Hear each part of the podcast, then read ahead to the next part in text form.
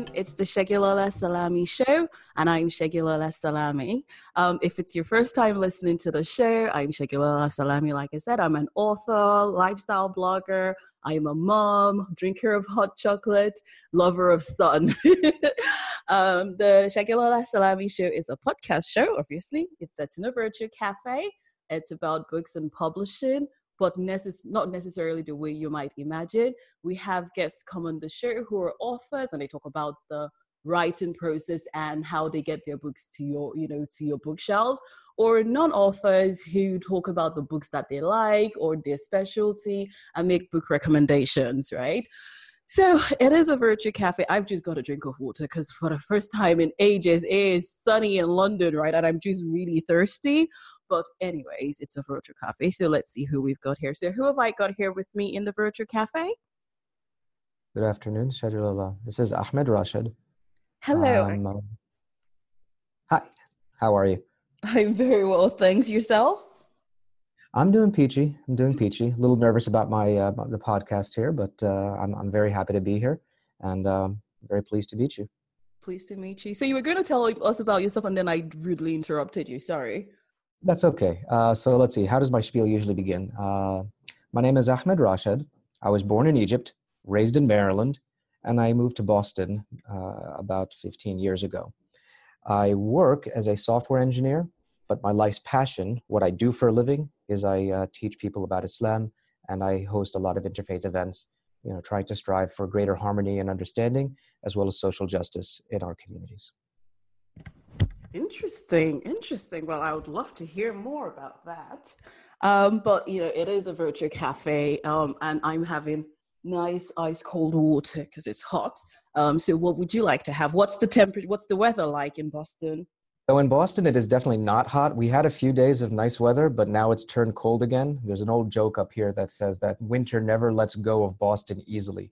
New England, uh, almost always it's a fight to get out of the cold weather. So we had some very nice weather last week, like in the uh, you know maybe in the let's see, I have to convert from Fahrenheit to Celsius, like in the high 20s.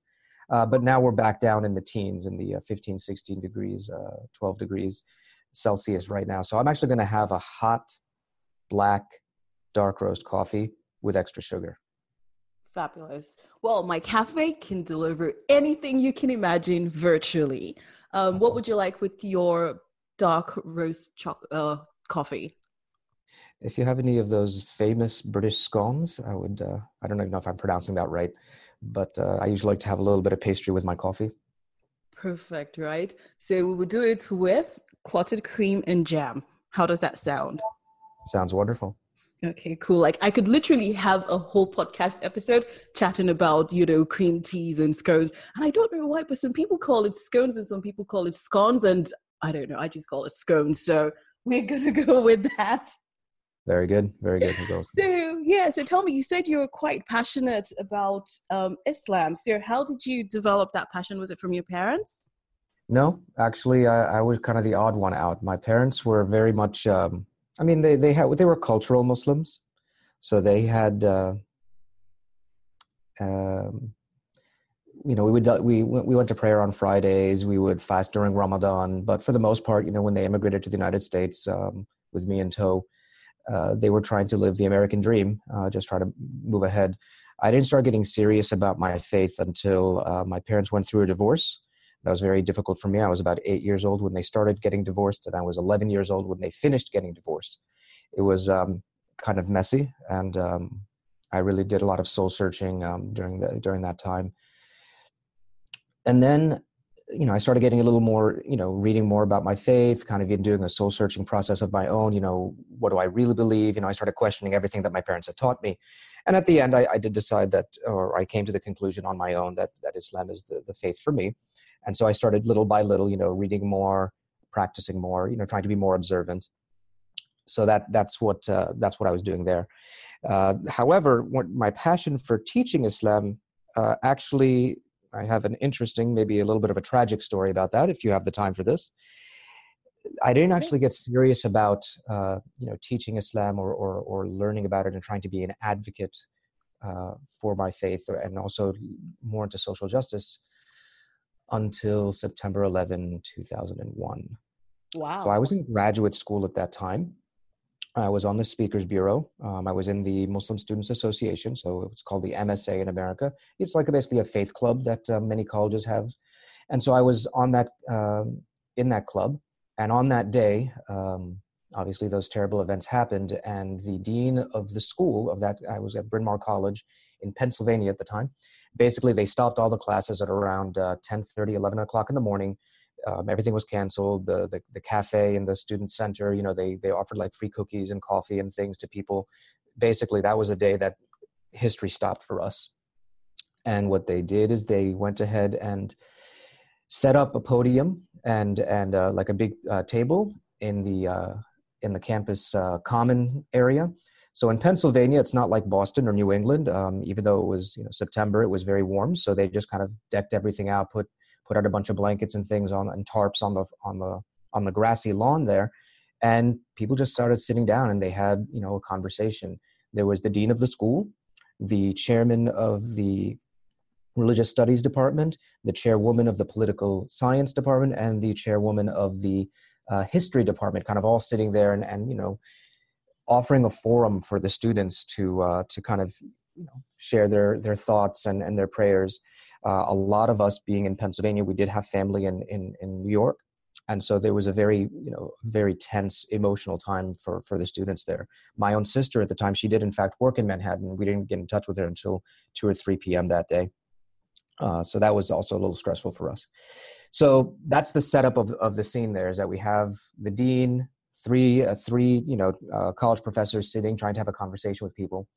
And then one young lady, I remember she stood up and uh, you know she approached the microphone and she talked about how angry she was and how she would like to you know you know there was already speculation at this time that this was a terrorist attack and that the perpetrators were muslim and she said a few words about how she would like to find you know the, the people who did this and their and their relatives and any other muslim that she could find and just kill them so there was kind of like an awkward silence from the professors and that's when i raised my hand and i asked the dean could i respond to the lady please so I was a graduate student. Most of them were undergrads, and so I stood up and I made a little speech about you know due process of law and how we don't know who did this, and whoever did this, no religion would condone such an act. It is a cowardly act. It is a heinous act. It is an act. It's an evil act, and whatever faith tradition we have, the whole point of the faith is to enjoy what is good and to try to avoid what is evil or harmful. And I and I kind of capstoned with that. That you know you know we pray for the, the, the the victims we pray for the victims families but we must not let our emotions stand in the way of justice and it is not just to you know do guilt by association even if it turns out that there are muslims who did this that does not mean that i condone this act or any of my fellow muslims here condone it or any of our mosques or the rest of the world muslim community. So that was kind of my my statement. And ever since then i've been getting requests to talk about islam. Um, basically uh, there were a few you know interfaith events that happened on campus later that month and then the next month after that and the rest of the year. And because i was already a member of the msa and i was already kind of on the speakers bureau um, i just started getting more and more requests. And that's kind of as they say how it all started. That was very interesting and i think it was quite brave of you you know to have just stood up and you know given your you know your speech and sort of you know going for justice that you know uh, what's it called? Guilt by association you know was not the right thing. So it's been quite an interesting journey um, for you. So since then apart from the um, speaking opportunities that you've had um, what else have you been doing so uh, for the most part uh, when i was in pennsylvania uh, there were a few uh, how can i put it there were a few um, uh, church visits that I did. I went to a few schools, you know, basically just kind of being the, you know, the kind of Muslim on tap where I would just kind of go up, introduce myself like I just did, and then say, you know, I know that there are a lot of questions, a lot of fears, maybe a lot of anger and misconceptions about Islam. You know, what does Islam teach? What do Muslims actually believe? And so, you know, I would always open up my my engagements uh, to ask people, you know, what what is it that you would like to know? you know what what issues uh, do you have or or or what uh, what questions do you have and and that's kind of what I was doing for most of that time you know I was um, you know the public relations officer at the MSA. Mm. So I, I, I, visited churches, I visited temples and schools, um, you know, so Jewish and, and, and, Christian outreach, as well as just being a, uh, you know, a resource when I went to an elementary school or a middle school or a high school. And basically, I, I always tried to keep things informal as I as I tried to study more and more, um, because I there was a you know there's a scholar in in, in Villanova uh, that um, uh, his name was Dr. Mustafa Ahmed. You know, he had he ran a, a, found, a, an institute called the Foundation for Islamic Education, which was kind of like a um, not exactly a seminary, but he would offer courses, you know, for like graduate level Islamic studies. And so I would I would go to those things, and I, I always felt that there was a big disconnect between the students who were trying to learn these things and the, the way that the professors would be teaching it, and and just kind of breaking it down to the common man, the common person, or even the, the regular, you know, the common Muslim who doesn't have the time, you know, to go into the, the books and, and do these kind of theological and seminary type studies.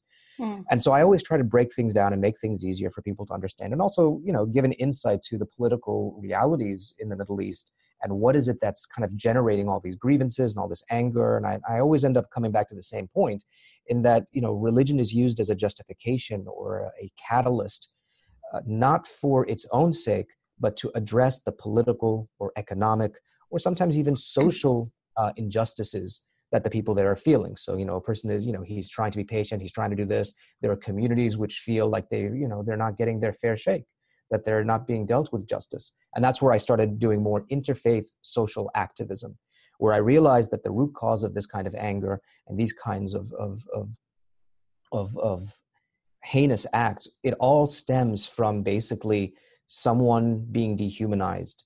Mm. And so hmm. that in turn causes them to act inhumanely, you know, uh, that, that, that, that when you strip the dignity of a human being from him, he does or she does become like an animal. They will lash out. They will, you know, they will, they will, they will not, uh, they will not be, be, be they will act with anything that you could imagine to be disgusting and bad and, and whatever. And it all comes down to, you know, if you don't address the human dignity that has been that has been insulted or that has been uh, hurt, if that emotional wound, if that spiritual wound is not addressed, then it will fester and there will be, you know, very evil thoughts and actions that comes after that so yeah. that's kind of what I've been doing. Um, you know, so, you know, during my three years of graduate study, and then I came to Boston uh, back to back in 2004, and I started basically, you know, volunteering at various mosques, and I found that there was a lot of desire for people to learn about Islam in a way that's not preachy, and that's kind of what my angle has always been. Uh, you know, many of the Muslim speakers that I talk to, they're very good at speaking to other Muslims, and you know, you know, kind of giving a sermon about what you should be doing, what you shouldn't be doing.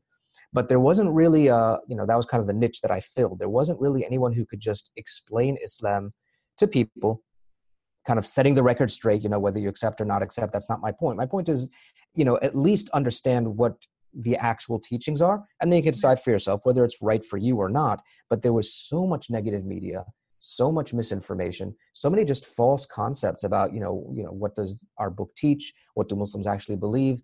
And and and that that ignorance uh, you know led to fear and that fear of course leads to hatred and, and and and animosity. And so i kind of filled in that niche of just you know i started doing an islam 101 class. Like this is what islam teaches.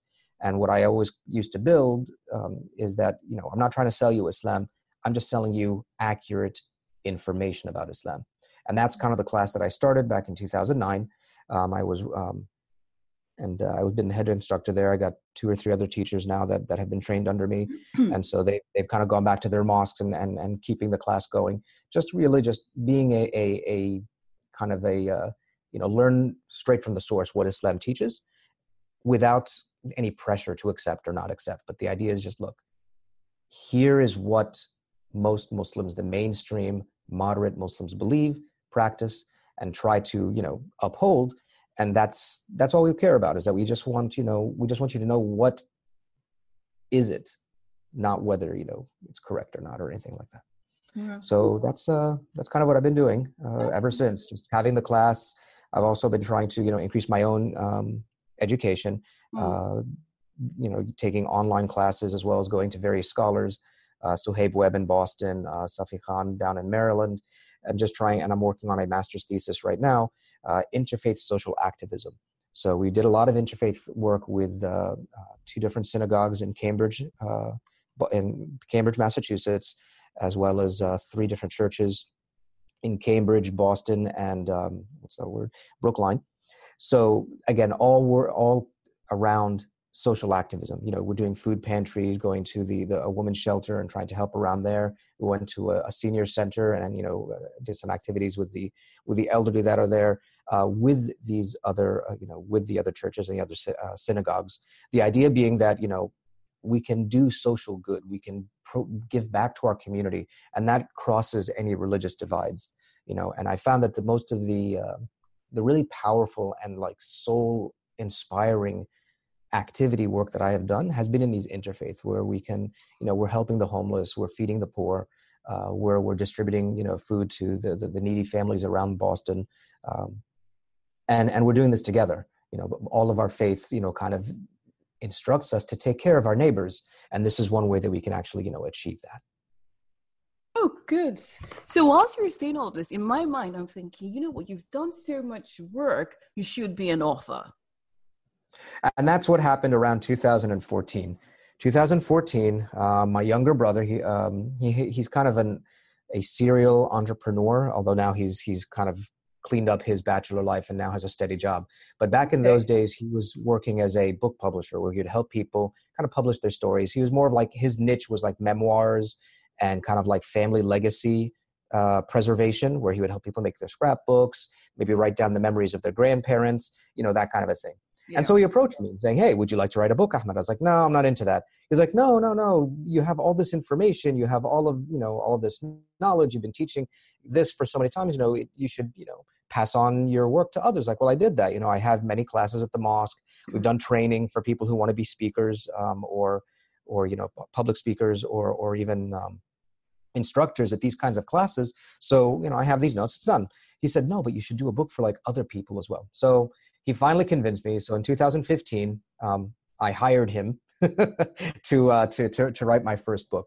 Uh, basically, what I did is I said, "Look, I've been I've been working um, at uh, as a volunteer for a, a um, whyislam.org, which is a a website based out of New Jersey in in Massachusetts in in United States. They basically they do kind of the same thing. They just kind of give information about Islam. And so one of the things that I was doing is I was being their correspondent. That's since 2010 correspondent means that people come to their website they ask for more information and they they ask for like a one-on-one email conversation. And then the dispatcher would assign me to various people right?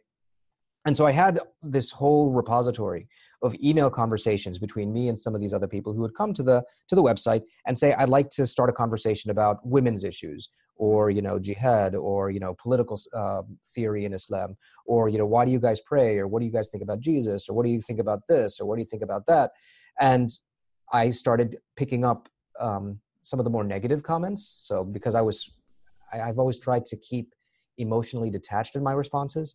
You know, I am passionate about teaching, but um, what my dispatcher noticed is I was one of the few people on his volunteer team who was comfortable answering hate mail because since September 11, that's kind of what I've been doing.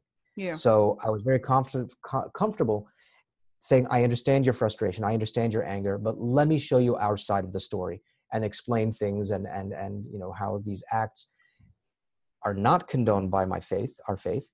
Uh, but here's why people are so angry, and here's where this this anger in the Muslim world is coming from. And mm-hmm. sometimes it works. Sometimes you know people come around and they kind of understand the human side of of, of us, and sometimes it doesn't. Uh, and that's kind of where you know where I got the the the, the matter where I got basically the content of my books is that it's it's a it's a series of conversations back and forth email conversations between me and different correspondents. And as i mentioned on my website you know i get all sorts of people. I get the people who are like interested in becoming muslims they want more information. I get those who are really hostile and they think that we're the you know the third plague uh, of, of, the universe. And we got people in between those who are concerned those who are curious those who are doing like a you know a project for school or, or those who want to get to know their neighbors better that kind of a thing. And hmm. so I, I said, you know, this is actually kind of this is a, a nice niche to be in. You know, there's a lot of you know there are a lot of books that uh, you know will explain Islam or criticize it or teach it. You know, from a like a a, a missionary point of view. But what about just plain old fashioned conversations? You know, people asking straight old questions and getting honest answers. you know that's something you know information that goes behind the headlines right you know that they're you know we have academic people hostile people concerned people soul searching people. You know the focus of this these books is reaching people who might not know or have talked to a muslim and yeah, offering a glimpse into all these sorry i was just going to ask um, you said all these things but you've not said what the name of your book is. Oh the name of the book is what would a muslim say? Where is it available it's available pretty much everywhere. It's available on Barnes and Nobles. It's available on Amazon. It's available in the Apple Store, and it's available on Kobo. Yeah, so you can. It's available both as a digital ebook as well as a paperback book. Fabulous. See, now I'm quite curious though. You said your brother, you know, he helped you, um, you know, publish your book, right? The first one, yes. After that, he kind of he, he you know he sees something shiny he moves on to something else and so i did the rest of them myself. Okay.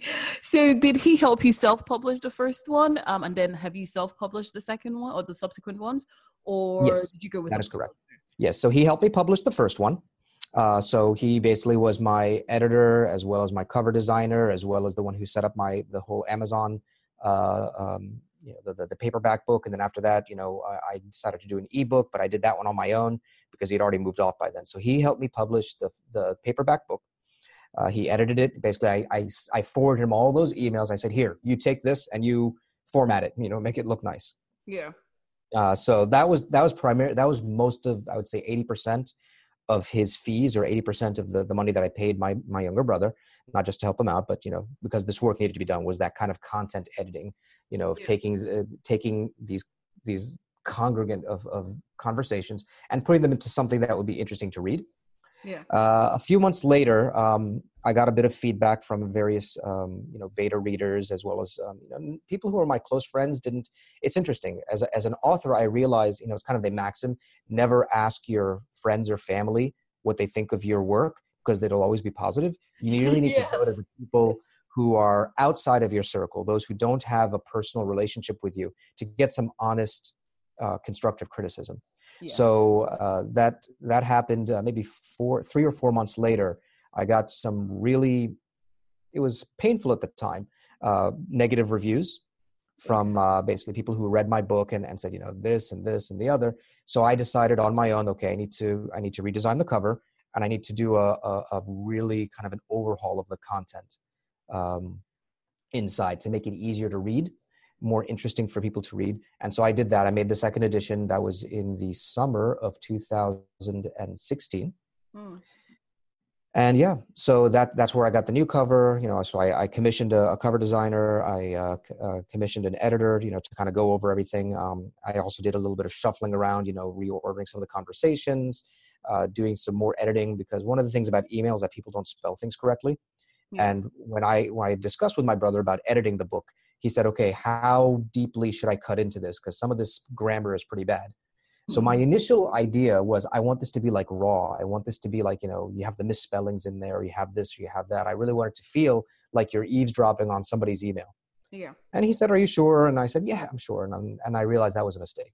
Um, mm-hmm one of my one of my negative reviews said this is not like classified government documents it doesn't have to be exactly word for word punctuation for punctuation accurate you know if somebody says something awkward you should have the editor you know kind of clean up a little bit so at least it is understandable what uh, you know the other person is saying yeah. And the second editor that I hired, he said that he mentioned that you know for the most part, Ahmed, your responses are very you know well put together. You know you're a good writer, but a lot of the confer- a lot of the visitors that you're conversing with, the correspondents, um, I mean they they cross the entire spectrum from well spoken to pretty bad. Yeah. You know, and so I, I, fixed on that, and also um, some of the the the my own wording, I also cleaned that up.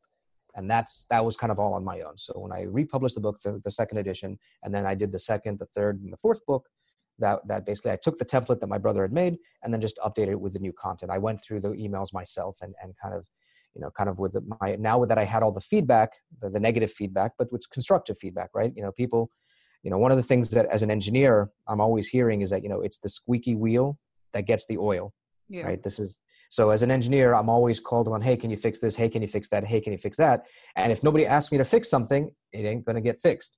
And Yeah. so the negative feedback that an author gets is actually more valuable than the positive. And I think that's part of the learning process that you have to be willing to go through the, the you know the first hump of negative feedback until you address those issues and then hopefully you know god willing you get nothing but positive feedback after that which I, I think i've done a bit of that. I still get a few negative reviews here or there uh, but that's usually from people who uh, don't even agree with the concept or the the the um, motivation for me writing my book.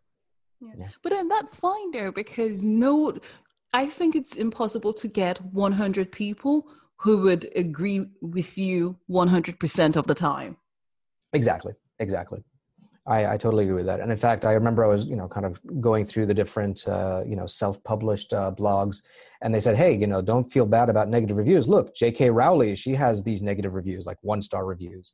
And it's like, okay, if J.K. Rowling can't get 100%, you know, approval rating, you know, who am I to try to even, you know, think about that? Yes. Exactly. Oh, wow. It's been an absolute pleasure um, chatting with you and just sort of learning how you got to where um, you are. Your story has definitely been quite, uh, it's been interesting to listen to. Um, but we've come to that time of day where I've got to go and pick up the little human from nursery. So I've got to kick you out of the Virtue Cafe. Um, But before I do that, before I do that, if anyone wants to connect with you, how can they do that? Are you on Twitter? Uh, I am not on Twitter, but I am on Facebook, and I have also have a website. So the um, the the website is www.whatwouldAmuslimsay.net. So there you can uh, either subscribe to my newsletter, or you can read the blog, or you can you know there's a contact button if you just want to shoot me an email. That's that is one way of connecting to me. The Facebook page is called Islam 101 Boston. So that's three words: Islam, then 101 space, and then Boston. And that's where uh, basically all the, my class updates are posted as well as some of the um, events that uh, you know that the local events that i do whether it's a speaking engagement or giving a sermon or if there's a uh, you know like a food pantry or, or a uh, a food drive or habitat for humanity that we're about to do that's where they can uh, connect to me. So either islam 101 boston on facebook or what would a muslim slay, say.net on the internet Fabulous. Well, it's been an absolute pleasure. Um, okay, so last thing, final, final, last thing, right? Can you just summarize five things you want any of the listeners listening to the show to take away from, you know, the time, you know, that they've spent listening to you? Just really quick, five, you know, five points. You know, it could be about your book publishing process or what you've learned you know from speaking? Like what can they use? Like how would they for instance how would they gain confidence in speaking? Because not every not everyone can just walk up to a podium and start speaking. Like you know just something what actionable points can they take away from listening to you? Okay. So one thing that i you know what i really believe what that one of god's gifts to humanity is the gift of speech. Okay hello